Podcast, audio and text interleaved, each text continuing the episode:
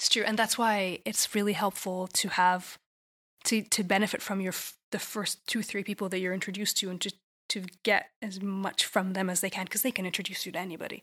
See if you can find someone who's been in the company for ten years. They will know everyone. Do you know, our squad's much more supportive. Uh, and yesterday I moved about five or six Post-it cards to done. And there was a little bit of a song and dance as I kind of said, I'm moving it to done. And just the whole room was quite enjoying it. And it's it's great. It's a, it's a very it's a very supportive atmosphere. I love it.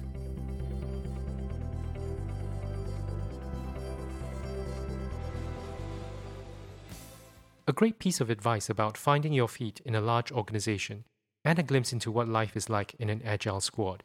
This is Changing Careers, a podcast about the changing nature of M B A careers and how M B As can change their careers. I am Conrad Chua. Today, I'm speaking to Sarah Ishak, a managing consultant in digital strategy with I B M iX. We'll learn about what is digital strategy, what is it like to work in an agile environment, and Sarah will also talk about how she approached her career transitions. As always, we start with Sarah introducing herself. So my name is Sarah Ishak. Uh, I'm a managing consultant at digital strategy at I B M iX, and I'm from the Cambridge class of twenty ten of the M B A. Uh, I grew up in Egypt, and I went to university in the U S, and I ended up in London after university, and have been here more or less for about fifteen years. So, Sarah, what is I B M iX? I B M iX is the largest digital agency worldwide. Uh, so if you think about Um, the experience that you have at Wimbledon or at the U S Open or any events like that. That's the sort of work that I B M iX does. And um, we've been around since nineteen ninety-seven when the, the Atlanta Olympics took place. But you have a particular role within uh, I B M iX. Can you talk a bit more about your unit? Uh, how is it structured? How do you work? What, what, what's the kind of work that you or your unit would do? Uh, so within iX, about two years ago, uh, they started a digital strategy practice within I B M. Uh, and the aim of that really was to help the C-suite with the big problems that related to reinventing and transforming in a in a more digitally enabled world. And so we say we're digital strategy. Really what we are is technology-enabled business strategy. I, I mean, I hear a lot of Uh, companies talk about digital strategy, technology strategy. What actually, what, what do you understand by the words digital strategy? For us, digital strategy is basically now just strategy, because digital is at the heart of everything and it's the foundation for everything. But from an I B M perspective, what we think about it is when we're looking at helping a company with its strategy, what technological advancements can we help to bring to bear, to change the way the company runs and to revolutionize the way they deal with their customers and the way they deal with their internal uh, operations as well. Is this a case of developing new technologies from scratch, or one where you recommend certain tech, new technologies that need to be integrated and implemented for uh, a client? I think it's actually slightly different. We start actually by looking at the user at the heart of everything for, for our client. So whether that user is a person who's a customer, or it's a person who is an employee or a partner, and we look at that person's experience, that user's experience, and we and we look at transforming that business, reinventing that business to match the needs, the emerging needs of these users. And that reinvention, that transformation will bring along with it new business models and new operating models, but it'll also bring the need for different kinds of technology. So here's where we bring the the experience and the expertise and the innovation of I B M to bear, where we bring in an existing blockchain solution, but we match it to the client's needs, for example, where we look at A I and but see how that how the operating model of that for for for a new A I solution would fit in around this client. You've been working uh, in digital strategy for just over a year now. Is there a project that you're particularly proud of? Oh, absolutely. And I can't say too much about it because it's my current project. Uh, but we're working in the travel and transport industry. And so I live in Heathrow right now. Uh, we're working in travel and transport to help a very specific part of our client to just completely change the way they work. and really take on becoming more digital in the way they work. And it's so exciting for two reasons. The first is our client is just a visionary, and she's willing to fight the battles and just shake things up and break things to start from scratch to do things the right way. And the other thing is we're working completely in agile. And so the pace of work is almost punishing, but we're getting through so much. We're delivering value so quickly. And we're so engaged with our sponsor users that you can you can see the impact of the work that we're doing basically on a weekly basis. It's so much fun. Sarah, you mentioned uh, agile, uh, and I guess that's something that's second nature to people working here in I B M. What what does agile actually mean uh, from your experience? So there are a couple of ways we talk about agile for us, and one is agile as a way of just as a way of working, and that's come out very much out of the development environment of software teams that would work together in a sort of a multi-skilled way, multi-dimensional way, focused on tackling one problem in a very short spread, stretch of time. And that's the principle that we apply. And I've been learning this uh, on, on the job in the past couple of months, but we have a sprint that is a week long for us. So that's a period of time where we have to an- answer a set of questions, finish a story, and get a user to sign off on it. So what it means is that we're working at a high pace, but with a lot of flexibility because we own all our own work.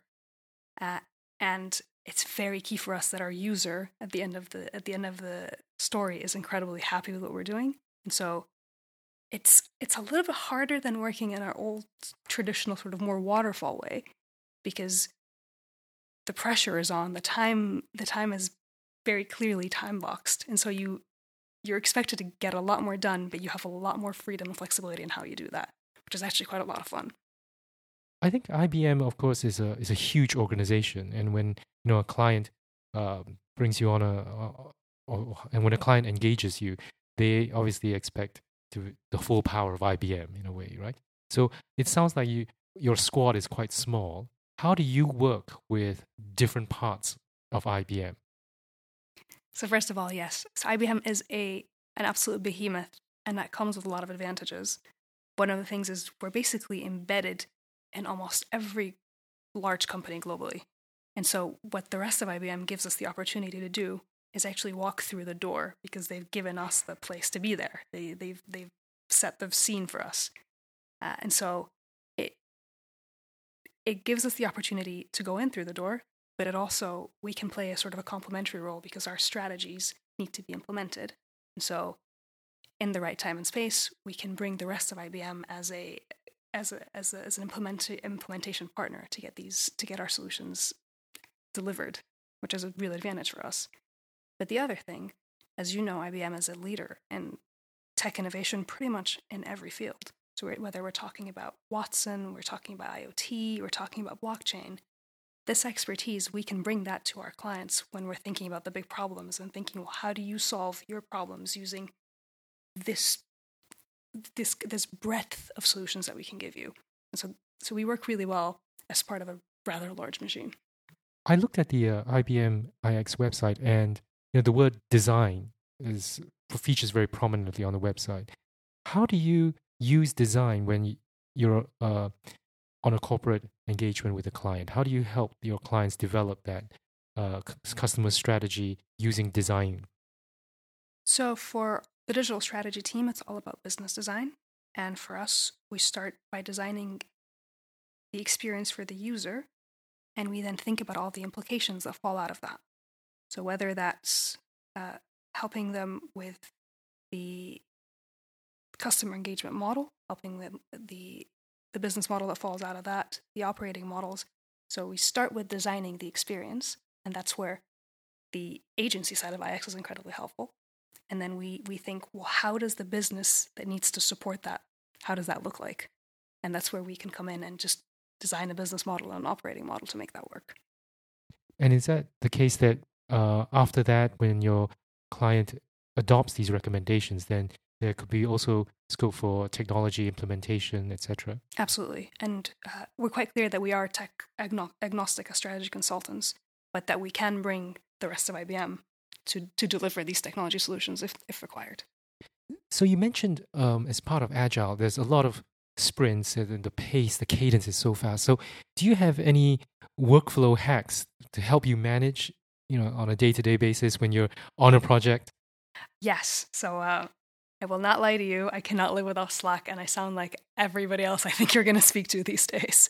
Um, for our team, one of the most interesting things that I have found to be incredibly useful is that a lot of our planning and a lot of our accountability comes from a wall that is full of Post-its. And it's not what you would expect, but most people would say we use Trello or something like that.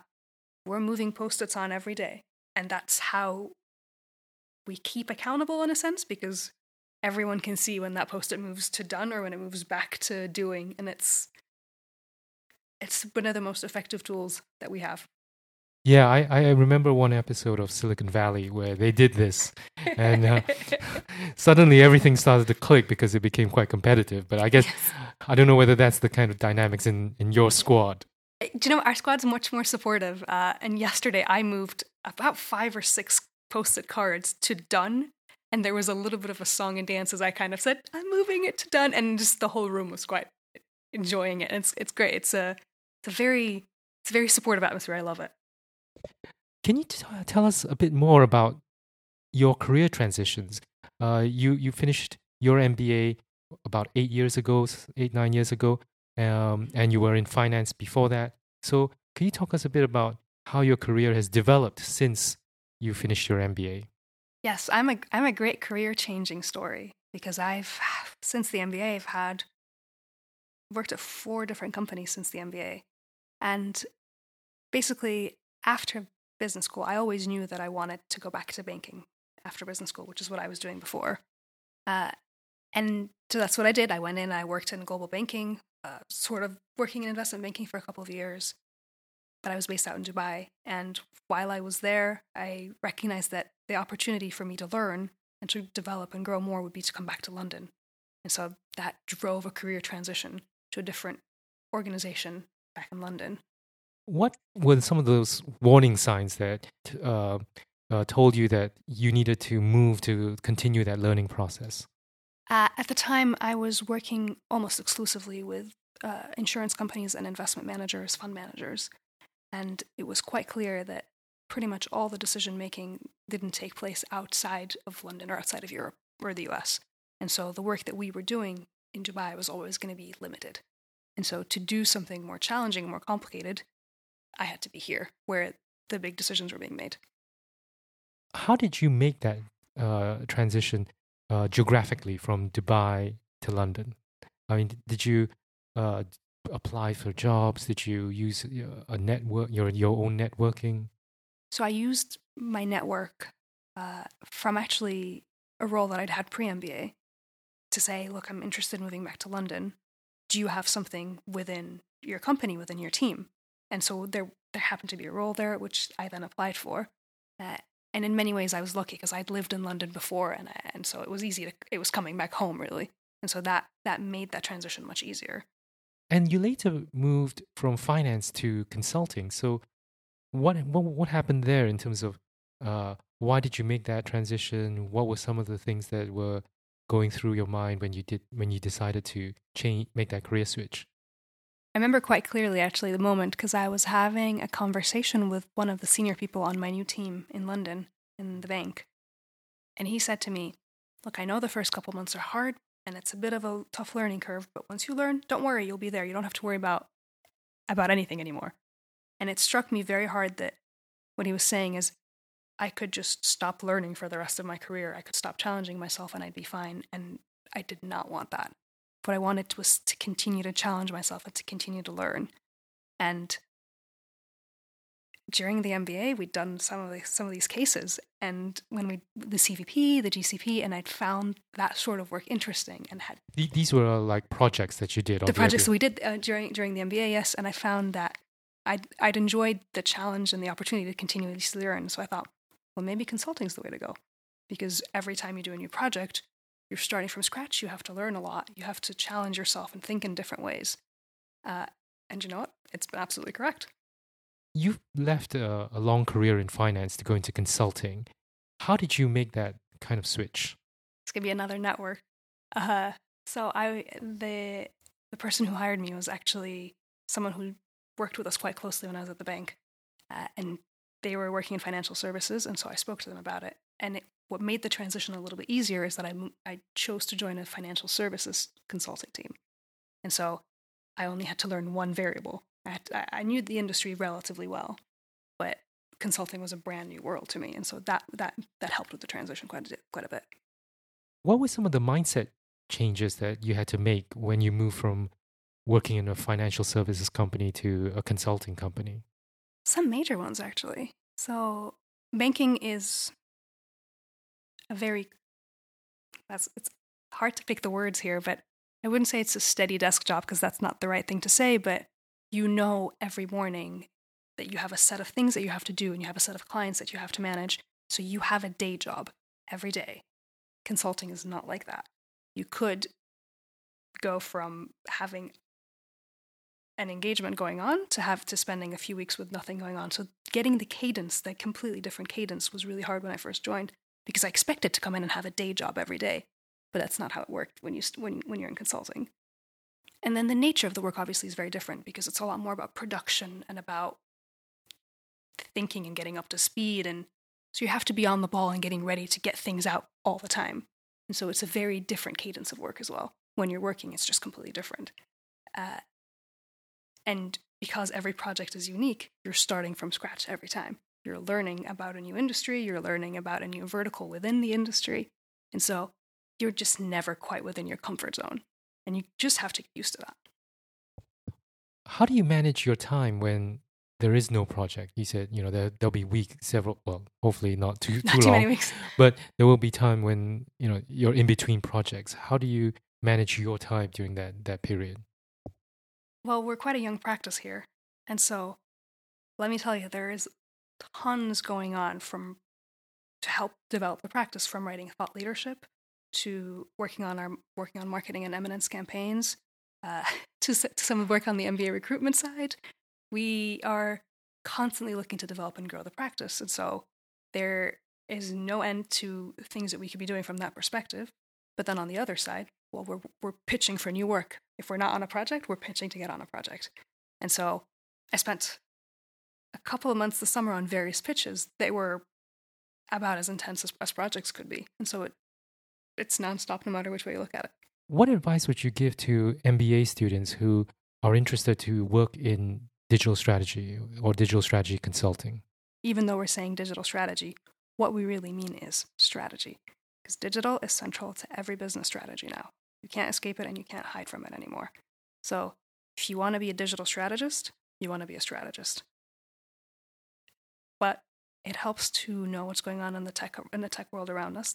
Think, have a view on what emerging tech will do, and have a view on specifically what we can do to develop these business, to, to develop a, a business around this tech. So that's kind of the key things for us to come to, to be part of a team like us, which is very small. It's almost like having a, a mindset for of a startup because everything is flexible, everything is fluid and changing all the time. And so it's about being ready to jump in and do something completely different to what you were expecting to do when you joined in some ways. Would you say that there's certain domain knowledge that Uh, M B As should have if they want to go into this, these areas, uh, whether that's uh, certain technological areas, certain uh, coding languages, or uh, Agile, for example? Agile definitely is very useful. I would agree with that. Um, I think an interest in, in technology and a and a natural curiosity, I think, for emerging tech. To, to be inquisitive about what these things mean is, is, is very useful. It never hurts to be an expert on A I because that, that's, that's useful. But I think that isn't the only thing that matters. A, a lot more is it's about the the thinking of how to make it work for a business. So make how do you make it real for your for our clients, as opposed to just a beautiful technological piece that's not useful for anybody else. Sarah, you've worked in many large organizations. We have M B As who uh, may be making a transition from a smallish company to a large organization. How do you help? Or how do you find your feet in a large organization when you switch jobs? It's definitely really hard. One of the things that always helps is to try to see if you can start with other people at the same time. because then you can have a little group, a little cohort, uh, a small community that you can go off and learn with. Most organizations will assign you a buddy and a manager. Try to get as much as you can out of these people to get them to give you an idea of how, how the company runs and to give you introductions to the people that you need to get to know more from. But it's important that you understand that you have to pull on these people's resources and not expect them to give you everything, because everyone obviously has got tons going on. And if you if you want to help yourself, see if you can specialize in something uh, to, to, be, to become knowledgeable in one area, or to become uh, important or interested in an area, and just try to see if you can meet as many people from that place as possible to, to find your feet there, because you can just ground yourself within a community that way.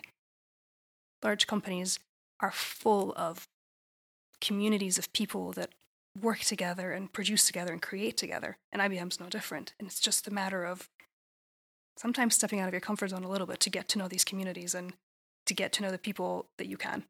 I guess these communities don't often uh, show themselves on an org chart, or it's not very no. evident, is that right? It's true, and that's why it's really helpful to have, to, to benefit from your f- the first two, three people that you're introduced to, and to to get as much from them as they can, because they can introduce you to anybody.